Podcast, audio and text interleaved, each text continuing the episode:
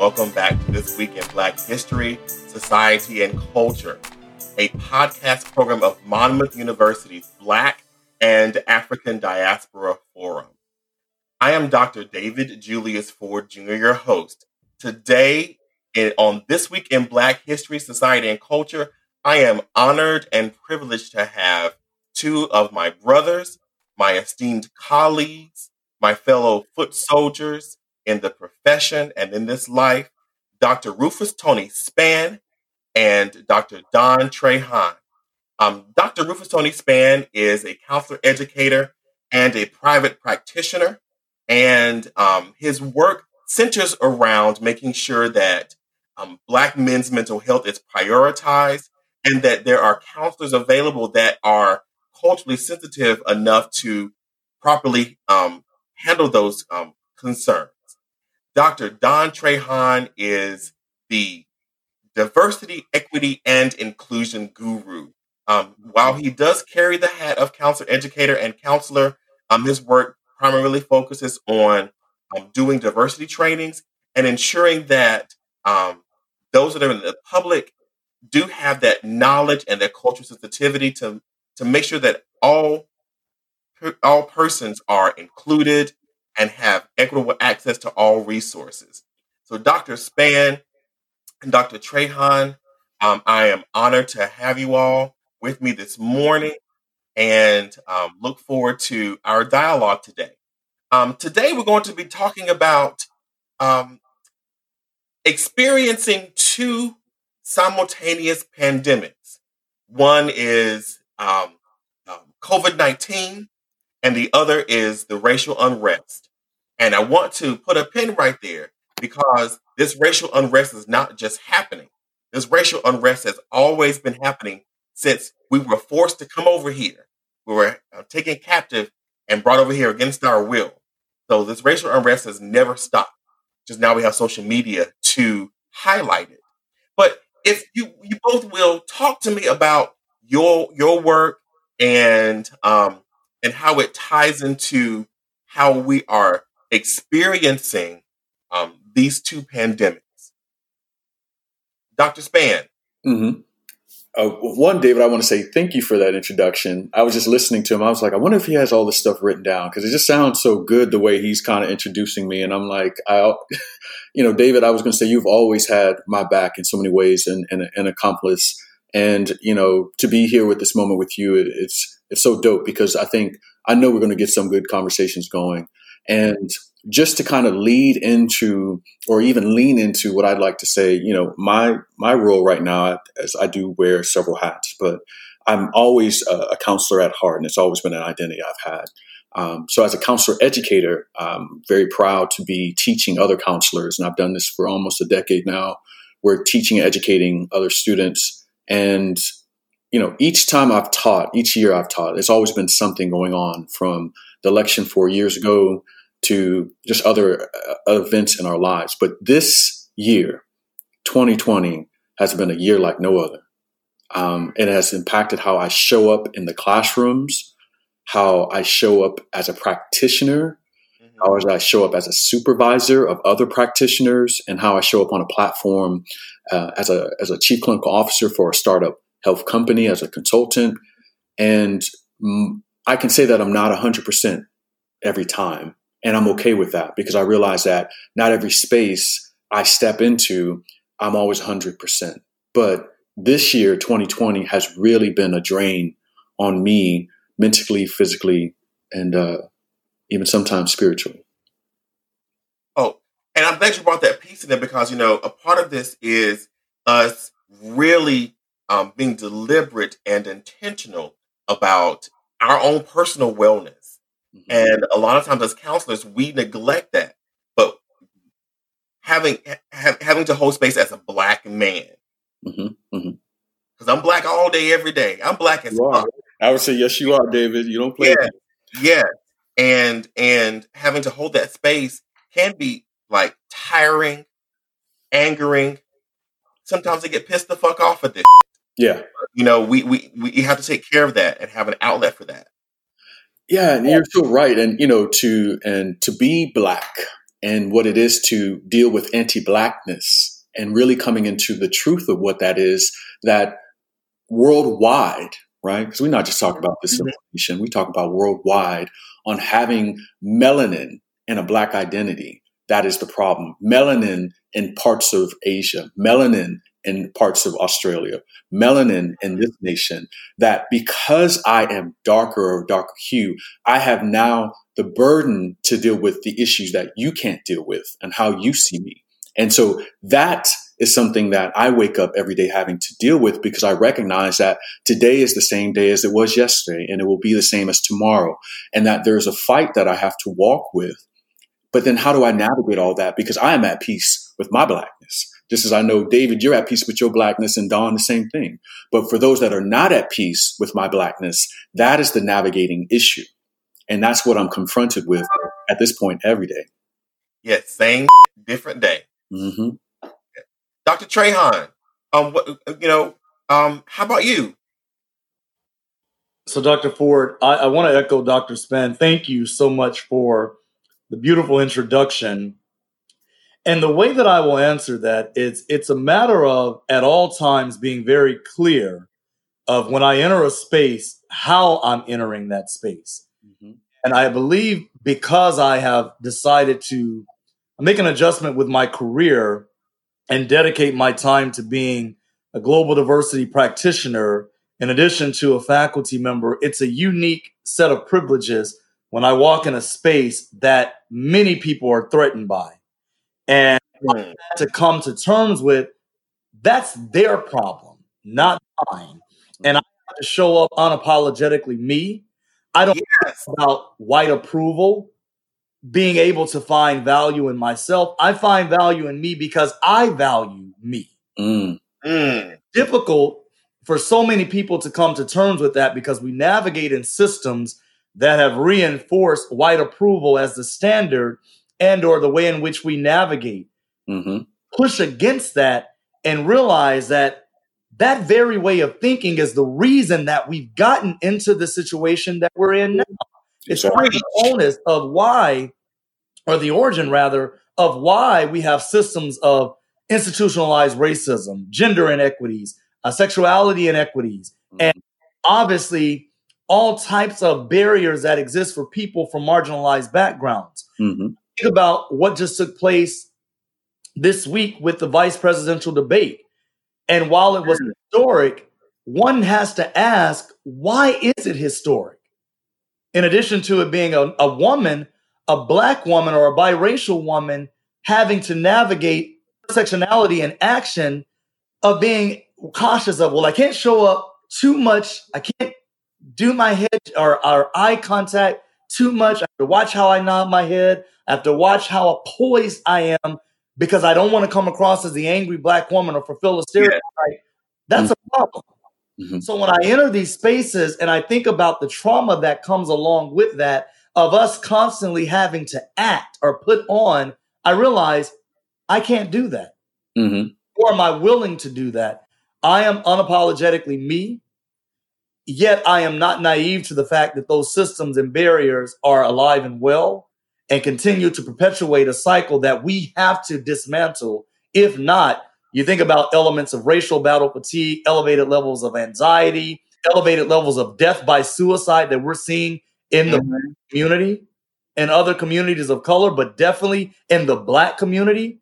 It raises an awareness and a concern, if you will, that we have to pay attention to. So when I enter these spaces, that's where my mind is simultaneously.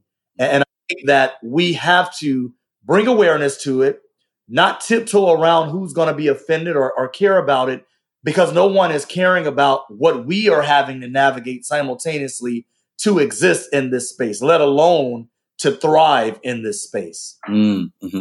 And, and and you both mentioned, you know, these spaces. How are you navigating these spaces that weren't meant for our black asses in the first place? And then when we show up authentically, having to deal with the racial battle fatigue of white folks' fragility, and then the anti-blackness that that that occurs in academia and other spaces. That, like I said, our black bodies were not meant to hold in the capacity that mm-hmm. we hold them. You know, it's so beautiful when you said, you know, you remind me of my mom, as, as you said, your black ass. Because, you know, to be honest with you, that would be something she would say, although she is a very spiritual and Christian woman. I would say this, you know, for, for me, I never dealt with the imposter syndrome. You know, and, and when I hear people say that, I just kind of laugh to myself. And not to say that that's not a real experience for other people.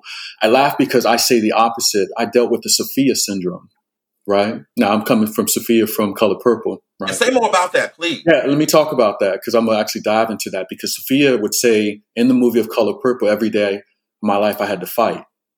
Mm. Real deal for me, right?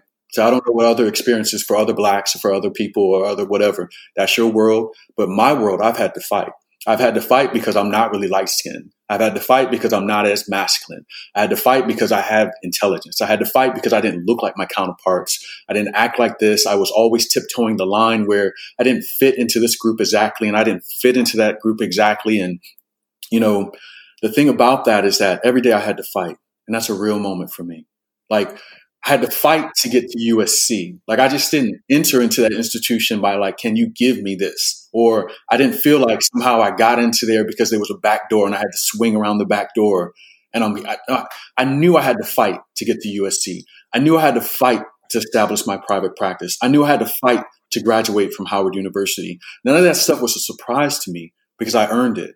And I earned it probably having to fight a little bit harder than other people because I already knew that how they people perceive me or what they thought of me or how they may want to use me for whatever reasons was there.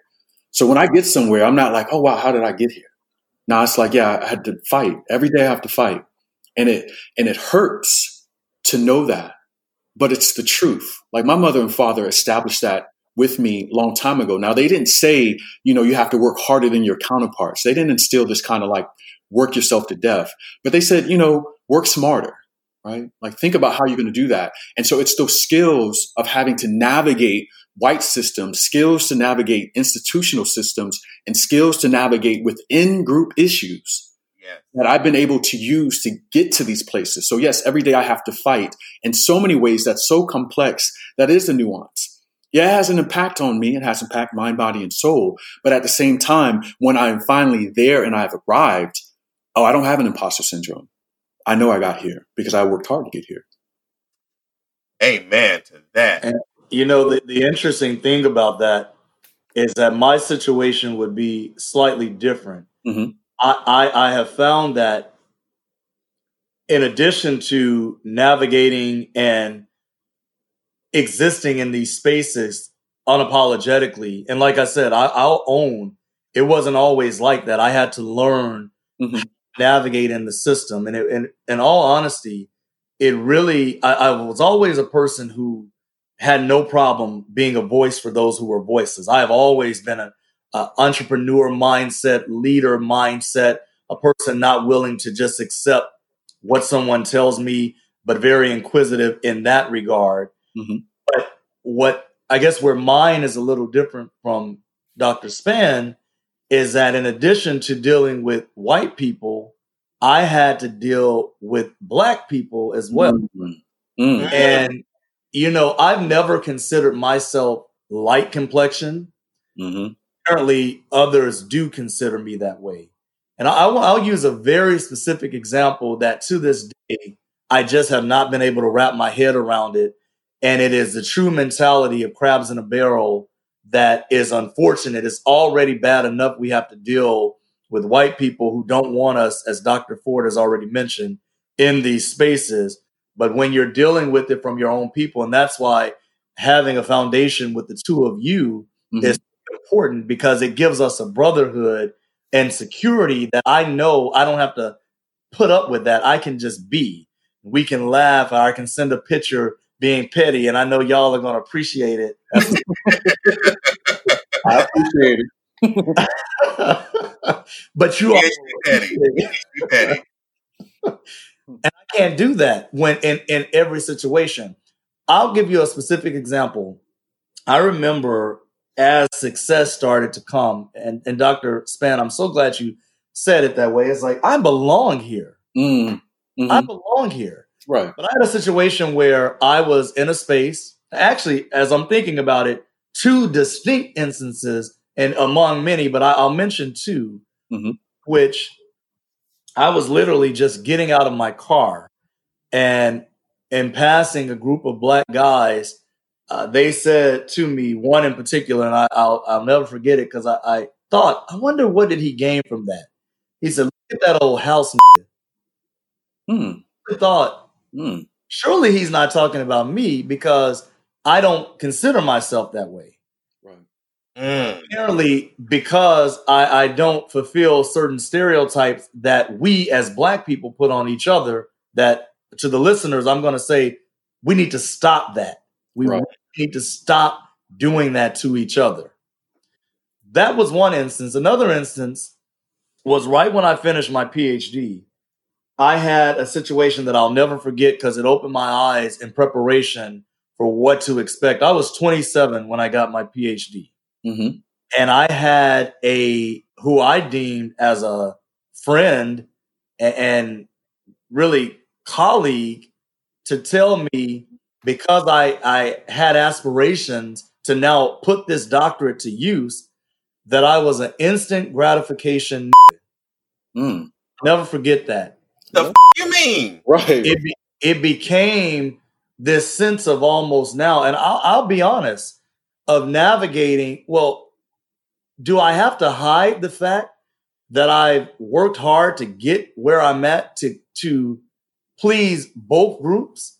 Why can't I just be? And, and it further propelled me to say, you know what? I don't care what anybody says. I don't care if they like it. I'm not trying to please them. I like it. I'm doing it for me. And it further fueled that unapologetically me. But it also is this weight of, man, why can't we be happy for each other? Why can't we support each other? Why can't we uplift each other and really pay it forward for each other? hmm have to be this light complexion versus dark complexion. And Jay Z said it best. At the end of the day, while we're trying to fight each other, we still need to them. hmm We really need to really need to get in that space Yeah. with that. But I, I've carried that with me for quite some time uh, because I didn't come from a background that was disenfranchised. I grew up uh, really well, so it was almost kind of destined that I would navigate a particular way. But that doesn't mean that my walk is any less than anybody else's. But that's the weight, unfortunately, that I've had to carry in this space. And so it makes me, when I am in, in these predominantly white spaces, even more show up because it's like I'm getting it from multiple angles and I ain't even light skinned. right. Next podcast. I ain't even like. Right. that would be a good one. Be talking about colorism.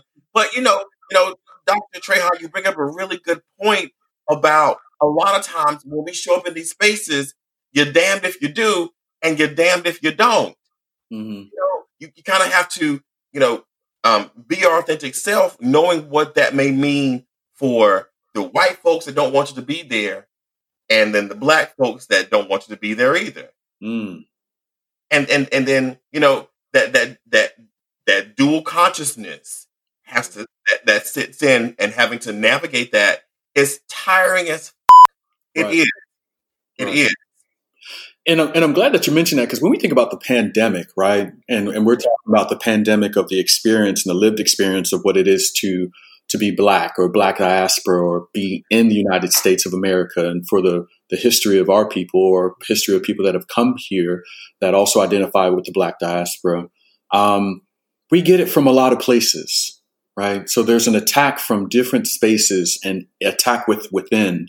And I, Mhm. I'm glad that Don's speaking that because one, we're, we're going to acknowledge the oppressive or the oppressor or the colonizer and all the experiences that come along with that.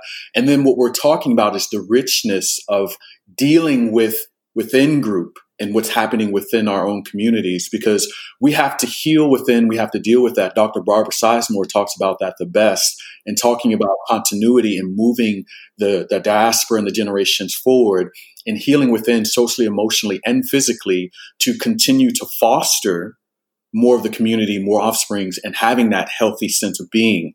And I- I'm glad, Don, that you, uh, you're bringing that in. And, and excuse me for saying Don, Dr. Don Trahan, for bringing that in. And I appreciate that. Um, the other thing that I would say about all of that, if, if you will, is in also talking about the experience of everything that's happening now. and and how that impacts how I show up. I really and truly can say that subjects that I teach at USC and just ex- in the classes that come up, I can truly say that it has been a challenge. And it's been a challenge for me to have these conversations with my students, but I I'm happy to have that challenge because it's only way that we're going to try to move through this is we have to be conscious of it, we have to be aware of it, And we have to talk about it. But I can tell you, although I'm meeting the challenge, I can tell for me, mind, body, and soul, there is a lot of pain points that that come along with it. Mm-hmm, mm-hmm, mm-hmm, and so, you know, and and and, and I'm glad you brought that up because you know, as academics, and and and and and being academics in predominantly white spaces, mm-hmm. you know, having mo- mostly white colleagues, mostly white administrators, mostly white students, and showing up in our black bodies and showing in my black queer body, mm. you know, it's it's it's it's rewarding because that's that's my activism. Mm. But then on the other side of that, the difficulty is utilizing my black body as the teaching tool. Right. And and how a lot of times if I do that too much, everybody will expect that of me. Right. Right. And and and so then I have I no longer have control over how I show up. Mm-hmm. I no longer have control over um, the way I teach and who I am, but that's my own doing. Okay. And and and I have to really reconcile that with I want my students to get the real authentic view of of what they're about to experience when they graduate from Monmouth University. But at, at sometimes I have to realize that I'm doing that at my own expense, at the expense of my own well being, and I've got to temper that. I do have to temper that, and there are times when I want to be authentic, and I say, mm-hmm. you know what, I'm pissed off. Right. People are up. We're all up right now, and I've done that. Okay. But then I have to say, you know what? I let me stick to the syllabus Okay. And, you know, we got to incorporate that. And, you know, I don't want to veer off from what CACREP tells us, tells us what to teach. But then there comes a point in time where all that stuff that's that's inside of me mm-hmm. out. You can't hold it back. I can't hold it back. hold that back. I can't hold that back, man. No. And um, I, am gonna speak to this, and I, I, know Don, you you you can echo some of this as well because I know you you're in academia in ways, and so I know for me, that is, I am very self conscious of that because I already know I've known this for a decade because I've been teaching just about a decade. It's been through all kinds of collegiate spaces. But I will say this I know when I enter into that room, and I've felt this and I can speak to it if it's in brick and mortar, if it's online, I already feel because they see a young black male in front of them. I do not get that same respect, not to say that it's blatant or disrespectful, but just I can feel the energy as if they would see a older white male come in front of them. And that older white male could only probably say two words. It's like the Bible. Now I got to do probably two hours of giving them rich context, meaningful words, like not slipping, right? And I and I feel like it's almost like they're still trying to validate, or is that information reliable? And and it's the energy that I get back. And so I feel it. And I felt it for a while, and I know it's different for other people. And and and the research says that mm-hmm. black faculty that perform for the students get better evaluations. Right. And you know what we mean by perform, right? Yes. Exactly. Exactly. And so that's the part that I don't like is that I feel like I have to perform. So now think about the pandemic and the other pandemic and then being in academia and then the we, we know about the ratings, we know about the evaluations, we know how people want you to show up, or how sometimes we show up as an archetype or a stereotype, because we know that, hey, we need the evaluations, we're looking for tenure, or we're trying to make sure that we're here next year. But then there's a part of myself that says, you ain't got that today. But then I'm worried, like, okay, what is that evaluation going to look like? Yeah. How are they going to respond to that? And so that isn't, yeah, that's a crushing blow to me. It's an issue, and it's a problem that I have to worry about. Yes. Yeah, that, that that's the balance of navigating in that space and, and being able to, as both of you shared, way It, it's part of the reason, as a faculty member, I've always been very clear but it still doesn't mean we don't navigate the politics. Right. But always been very clear. Here's what I'm going to do, Mm-hmm. how I'm going to do it. Mm-hmm. But you then you run the risk of, well, how much can I push up against that Right. when for certain students they don't like that and obviously that can have a massive impact on your stability and and and really longevity in academia because of how the barrier it is the whole process of tenure while i respect having any type of process that evaluates we know that it is disproportionately uh, against us even in terms of a dossier or what has to go into that process or what type of mentorship we get to navigate that. You know it's it's another process on the other side. You don't just get the degree and now you're you go and be Pre- it's another barrier or system that exists and and it's, it's leveled in a way that disproportionately keeps the professor at white mm-hmm. and so I don't think we talk about that enough. And it's not to say, oh, white people are bad, white people are bad, but please understand it was designed like everything else to benefit you. Right. Yeah. And we need to understand that so that when we're getting defensive, and I, as I'm thinking about this, Solange Knowles the song Mad is coming to my mind. Okay. And if you've never heard that song, I recommend to all of those who are listening to listen to the words of that song. There's a line she has that states, I got a lot to be mad about. Mm. One would think, and I mean, I know the two of you will back me up on this. Mm-hmm. I know I was naive to the fact as well that the PhD w- was the gateway to finally be accepted. Mm. yeah, I thought that too, and I got my feelings hurt. it, it, it's it's simply not. And in fact, I think unfortunately, it propels you to have to do even more to prove that we belong in these spaces. Mhm. And two of you will recall, and I, I want to share this with the, the listeners because I think it's a, a, a very pivotal point in my career. And I experienced it with the two of you. We were in Canada. Mm. Yes. Mhm. Oh We yeah. were asked to Yeah. speak on Black Lives Matter Yep. in Montreal, Canada. And I was suited and booted in my sun. and if you all remember, hmm 15 minutes, 10 minutes before, I said, I'm changing. Mm. And I changed my clothes because I realized I knew that the media was going to be there And I- Mhm. what we were going to be up against. But I said, I'm not going to dress that way. Not knocking anybody who does. Mhm. I'm not going to dress that way. I'm going to dress how I want to dress because my intellectual ability is not stifled because I dress a particular way. Right. White standards of black respectability. Exactly. Yeah.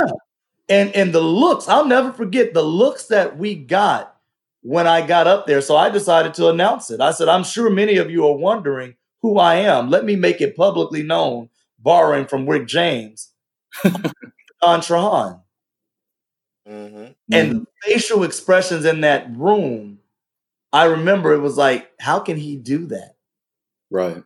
But it was a moment for me to realize I'm going to be me no matter what. And I, I think we, we get trained in this space that we have to still act to be respected. And same thing mm-hmm. with, with student evaluation. We have to tiptoe around. Don't piss them off too much because if you do, then they may give you a bad evaluation Right. goes back to what I've shared now when I'm in those spaces. This is what I'm going to do. This is the type of environment I'm going to create. And this is just what's going to come. If you have me as a member of your faculty, this is what you're going to get. Right. Mhm. I think by presenting in that way, it, it has definitely allowed me to be more comfortable, Mm-hmm.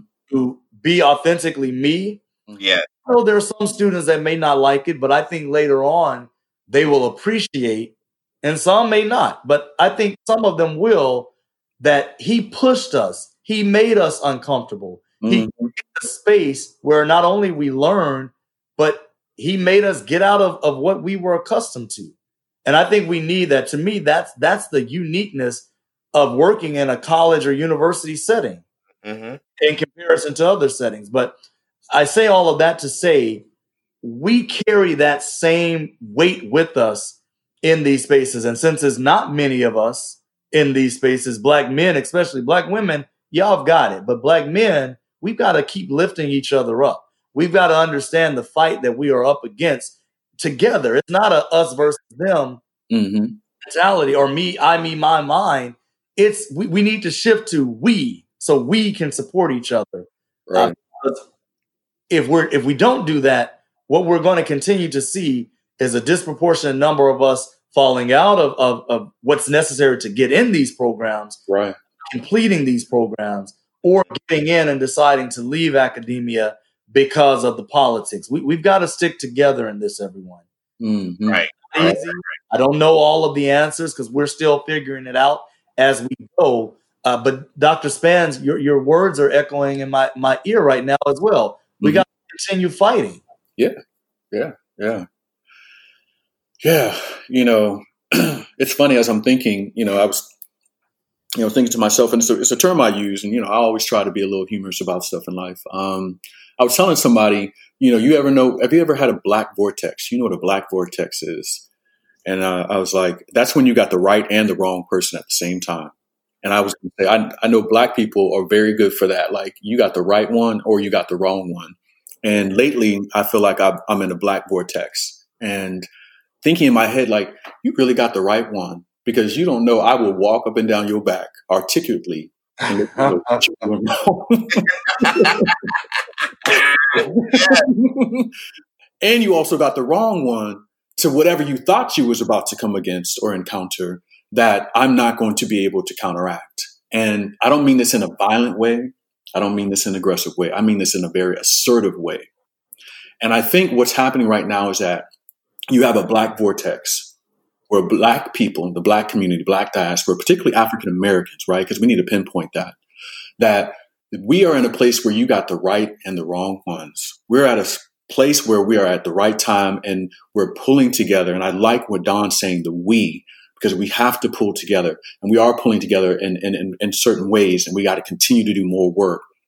But you also have the wrong one thinking that we're, we're the ones that we, we can't come as collective. Like we, we aren't talking to each other. You got something wrong about that because whatever the variables were, we're, we're fixing them. We're trying to correct them and we could do better, but we're getting there, right? Because I like to talk from a strength based approach.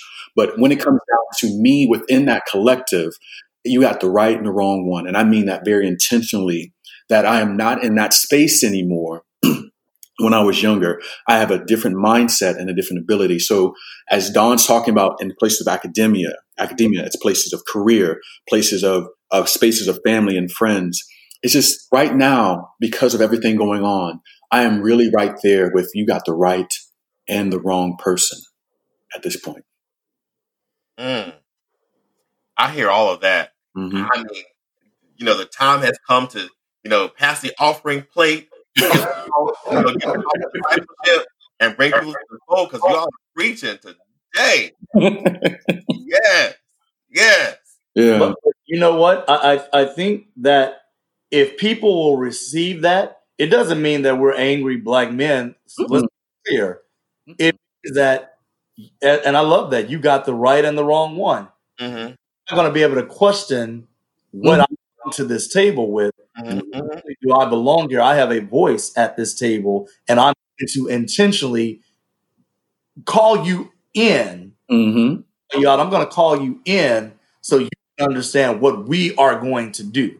Right. I, I'll use a, a very specific example. One of the things that I do love about being a diversity practitioner Mhm. It- it has allowed me to sit down in some spaces that I can really, really look white people in the eye to know what we're not going to do. And I mean that very similar to Dr. Spann. I don't mean that as a, oh, I'm big and bad. I mean it as if you want to do this work and you're committed to diversity, equity, and inclusion, then this is what we're going to do Mm-hmm. this is what comes with me. I'm not about lip service. I'm not about creating a system that we're going to have surface level action items so you can have great PR and put something on the website. We're going to make change. Mm. We're going to disrupt systems right. and we're going to move forward. And if you want another person who's not going to be about that, then you you got the wrong one because mm-hmm. I'm not going to let myself be used in that manner. And so I, I can say that very clearly so that when people get me, they already know he's probably going to say something that's going to make someone angry mm-hmm. or make me my blood boil or I, am going to itch in the uh, on the edge of my seat because I can't believe he's saying that. Mm-hmm. I'm authentic in that because it's not about the money for me. It's not about the clout for me. It's I'm committed to dismantling these systems that allow my people and other marginalized communities to continue to stay in that setting. Put this into context, everyone. I, I really want you to think about this because hmm. this is real. As it stands in this country, it will take approximately 238 years to close the racial wealth gap. Mm. And somebody should say, well, why is that still the case? And it forces you, which Dr. Ford, you open with this, it forces you to go back and have to acknowledge the origins of our people in this country. Right. Forward to contemporary society, the fact that Ahmaud Arbery, Breonna Taylor, George Floyd, and the list goes on, murdered, and then you you take a trip down memory lane and you look at Emmett Till mm. and hmm. you see a resemblance and an experience that's the exact same. So I don't have time to show up in a space to tell you, oh, I'm gonna do the kumbaya D and I know we're gonna change things. Right. Because it's time. My people have suffered enough. Mm. Mm. And it mm. takes people to be willing to call attention to that. Yes. Systemic barriers that exist. Monmouth, you're not exempt and I, I and USC is not exempt. Mm-hmm.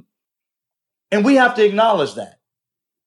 We have to acknowledge that so we can get white fragility. I don't believe in it. I, I, I'm not tiptoeing around what's going to make someone comfortable. I'm going to call it like it is.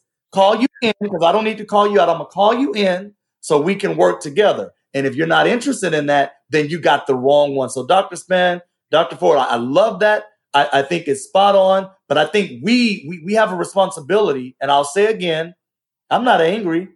I'm actually smiling over here. I'm excited. I get overjoyed with being able to do this. But at the same time, I'm not going to play a game with you to be your token. Your token. I'm just going to say it. I'm not going to be your token.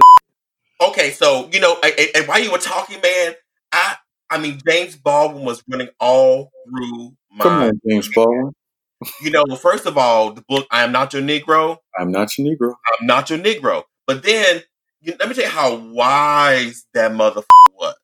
Yeah. Yes, he said to be a conscious black man in America is to be in a constant state of rage. So mm-hmm. I, you know, for me, you can call me the angry black man. I'm not going to apologize for my anger because white folks get to express their anger and and and and and and and it gets you know encouraged. Mm-hmm. When I mm-hmm. express mine, mine is marginalized, mm-hmm. and, and I'm called an animal. You know, um, Donald Trump called um, Senator Harris a monster, mm. a monster. You know, and that was some of the nice things that they were they were they were they were saying about her. Right. You know, so I'm like, okay, you you know what? Call me angry, but find out why I'm angry. Because I'm going to tell you. And I love what you said, Dr. Trahan, about white fragility. I'm not going to I'm not going to um, um, succumb to your white fragility. Mm-mm. If if you show up with that fragility stuff, I'm going to turn the knife. you know. and one, I had to take a moment just to laugh at that and actually let that sit because I was like, okay, I think I just what I got. Um, but I appreciate you saying that. I appreciate the candor from both of you because um, we need these kind of spaces as as we think about having an opportunity to speak the way that we want to speak. be unequivocally black, be unequivocally intentional about saying, this is what I'm thinking right now in this moment on today. And if you are listening, you are listening on how I feel right now. I will not be arrested by a particular state. I will not be arrested by what you want me to be.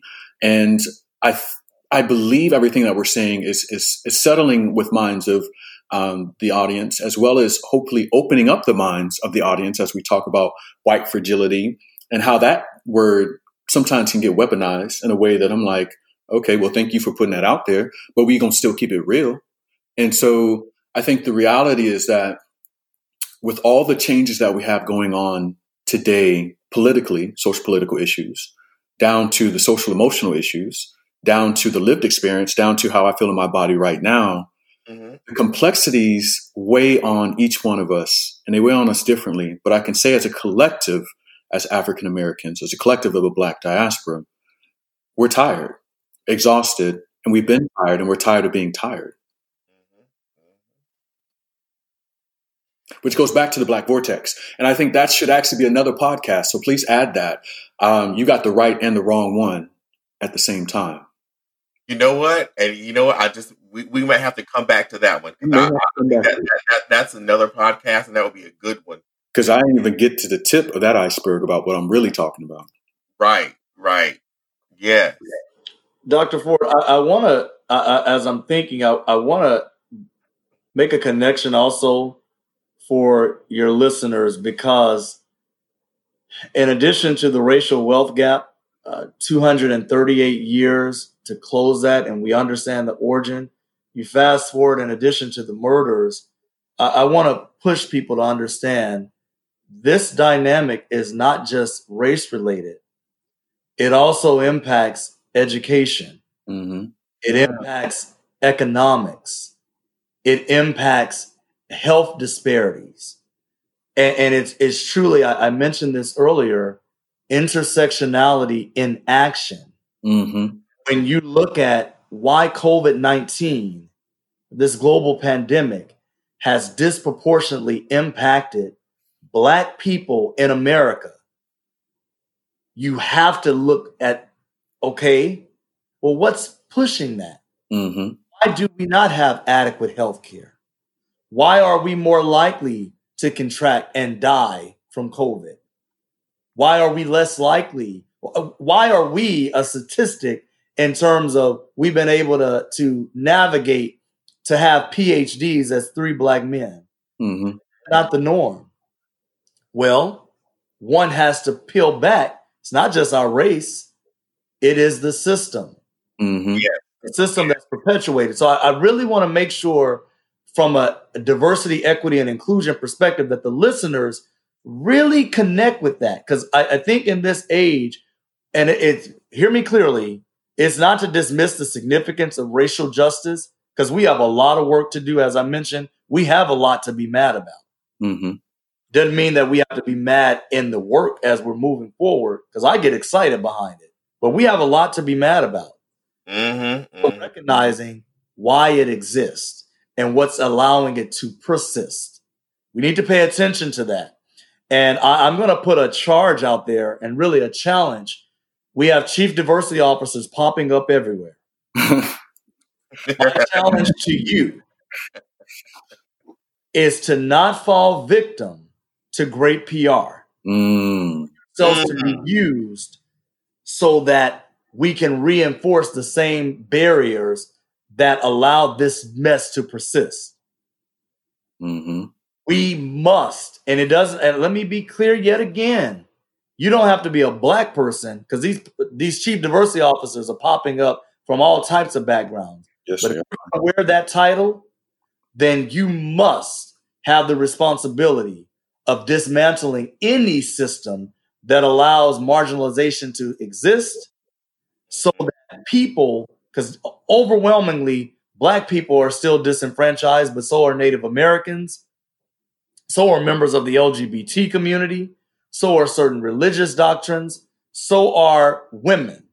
So when you're getting in this space, you need to understand intersectionality in action and dismantle the systems that exist. But for the purpose of our podcast today, I want you to peel back the onion, open the curtain, or whatever analogy you need to use for it to sink in your head that it's more than just race.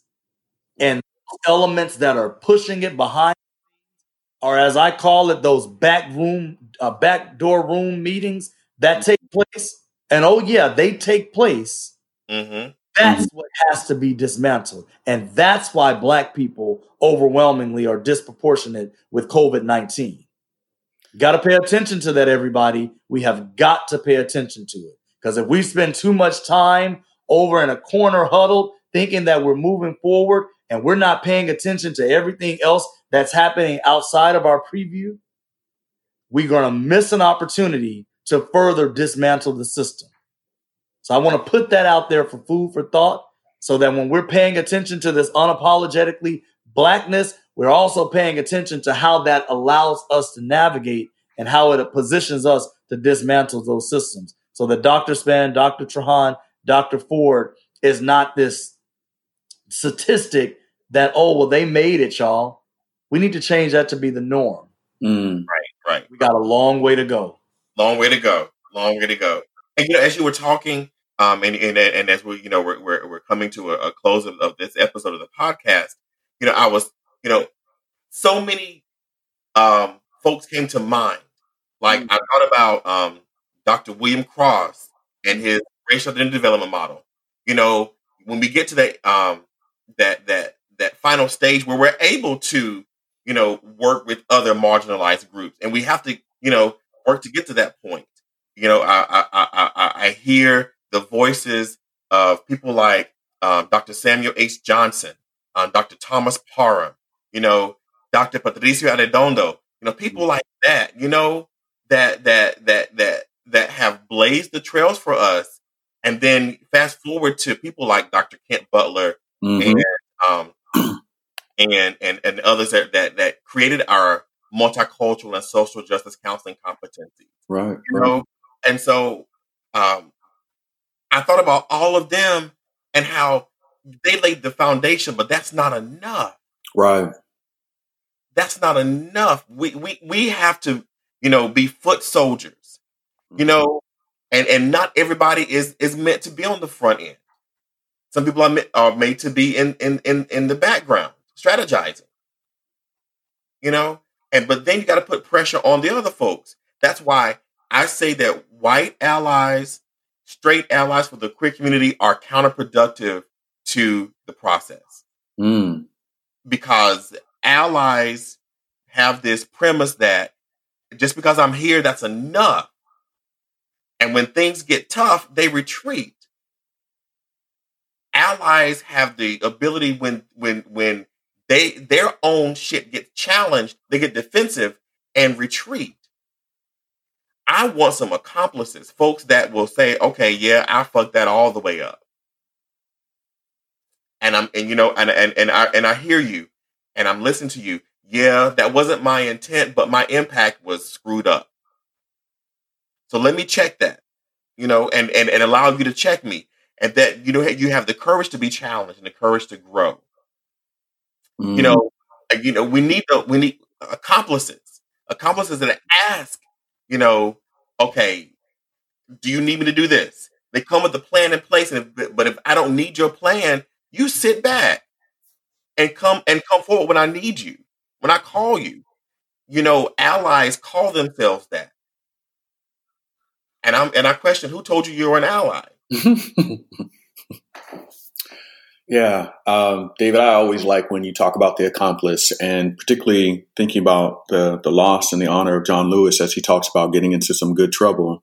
Mm-hmm. You know, mm-hmm. I think it just marries nicely on what that means, right? And you know, I've had plenty of people in my life. Um, Dr. Regio is somebody that likes to get into some good trouble.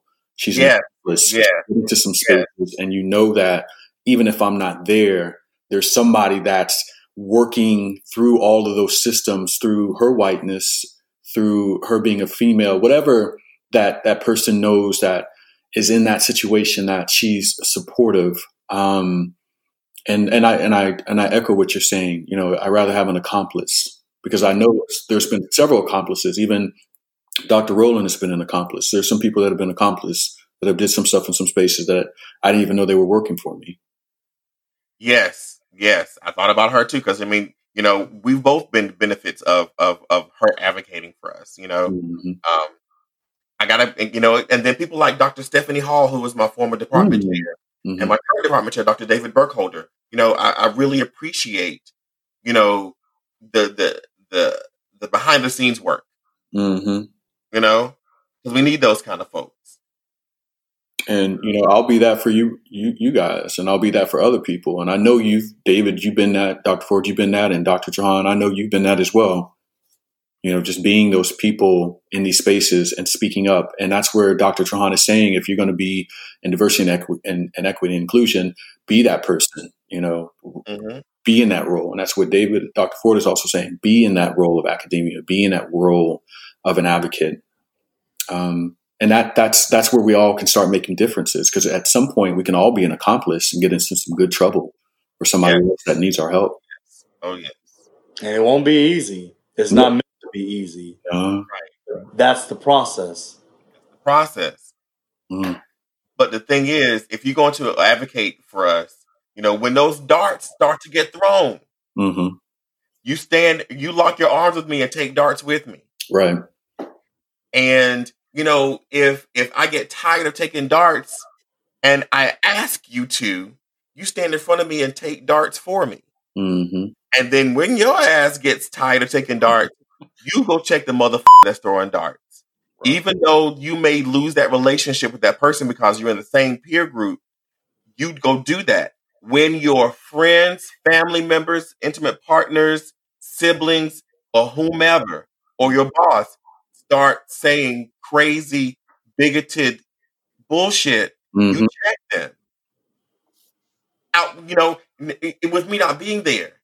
You know, Dr. Shaun Harper, mm uh, he he asked this question: If we were doing a diversity training, what we what what would he want? What would he? What would we want him to say? And I said, don't be that white ally that you know uh, that supports black colleagues in private when they speak up in a meeting, and you go meet with them afterwards. and Say, I agree with everything you said. Be that mm. white accomplice that, happens speaks up in the a lot. meeting with them and shows And, solidarity. and- and that, that's what it them, takes. You know, Mm-hmm.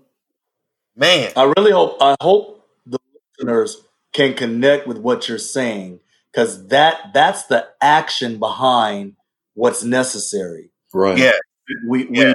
we we really have to do that to make change, and that requires everybody working together to make that type of change. We can't rest in white fragility and and use that. It's not about feeling guilty. It's about awareness. Acknowledge it. Now, what we gonna do about it? exactly. That is the mindset. And, and like I said, it's not meant to be easy. If it was easy, then everybody would do it. It's going to be hard, and, and you've already mentioned it. There are going to be some relationships lost, but that's a part of it as well. part of it. So, you know, in our, in our last couple of minutes, you know, what are some takeaways from this conversation to, you know, the listeners uh, regarding, you know, um, how how can we deal with two pandemics and how can we help others deal with these two pandemics? That's an important question, and I think that is a good takeaway. I think we were ending on a lot of that being an accomplice, um, uh, and I, Dr. Ford, I always love that you say that being an accomplice. I like marrying it with um, John Lewis uh, and giving honor to his work. Some good trouble, Mm-hmm. like you know, our days are just starting with what this is going to look like. We are now just at the precipice of what is to come, and I think at this point we all need to be an accomplice for somebody when we think about the intersectionality of who we are. And as Don or Dr. Trahana said, at the intersections of our actions, we will find ourselves being accomplices in speaking up. And That's right. I think that's what it's going to take because that is action and that's putting into action and realizing that, as Dr. Ford has said, you may be the shield that is shielding somebody, and I may have to be the shield for you. But if we're all putting our shields up and protecting each other and walking through this together as an accomplice, where you may not be in that space, but I'm looking out for you and somebody else is doing that for me, we have a better chance of moving forward. Yes. Oh, yeah. Uh, what I would say is one, take it serious. Mm. We need to give a voice to where we are. We really have to give a voice to where we are. We have to acknowledge what's happening. We have to acknowledge that we're not okay. Mm-hmm. Mm. Give it a voice. Mm-hmm. And then seek the help that you need to seek. I- I'm going to advocate for mental health. It's nothing wrong with seeking mental health services. So often, I know the stigma that exists in our community, but I, I, I've given a charge to several colleagues recently, and I'm going to do the same today. I want all of you who are listening to put yourself first so that you can be present for other people. Yes. Care is not just some buzzword, it's real. Mm. Take care of yourself. And with COVID, recognize it's not a hoax. This is real. Real. And we, as I've already mentioned, are more at risk from not only contracting, but dying from COVID. So we have to take it serious. But you have to put yourself first and give it a voice. That, that's what I would encourage everyone to do. Give it a voice. Don't feel guilty about it acknowledging where you are. Don't worry about what somebody else is going to feel. Don't concern yourself with their uncomfort. And when I say there, I mean whoever it is. Put yourself first and recognize that it's okay to not be okay. You've got to put yourself first. I want to leave the listeners with that. Well, Dr. Trahan, Dr. Spann, as always, having these conversations with you, my brothers, my tribe, my Mhm. friends, um, it's always a pleasure.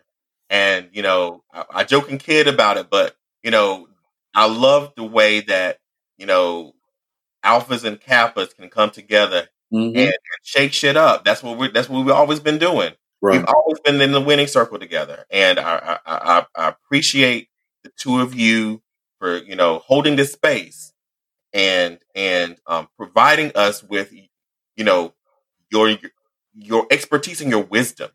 Mm. Uh, we got to continue this conversation, and we have need to have more conversations like this for the public because people need to know what goes into holding these spaces as as black bodies spaces that were not meant for us spaces that try to keep us out and spaces that try to temper who we are when we're there Mhm. and holding them in a time where we're seeing black bodies being um, murdered and ravaged by a virus that was called a hoax and by um, systemic racism and and some people say it does not exist you know and so experiencing that erasure on both of those fronts Mm.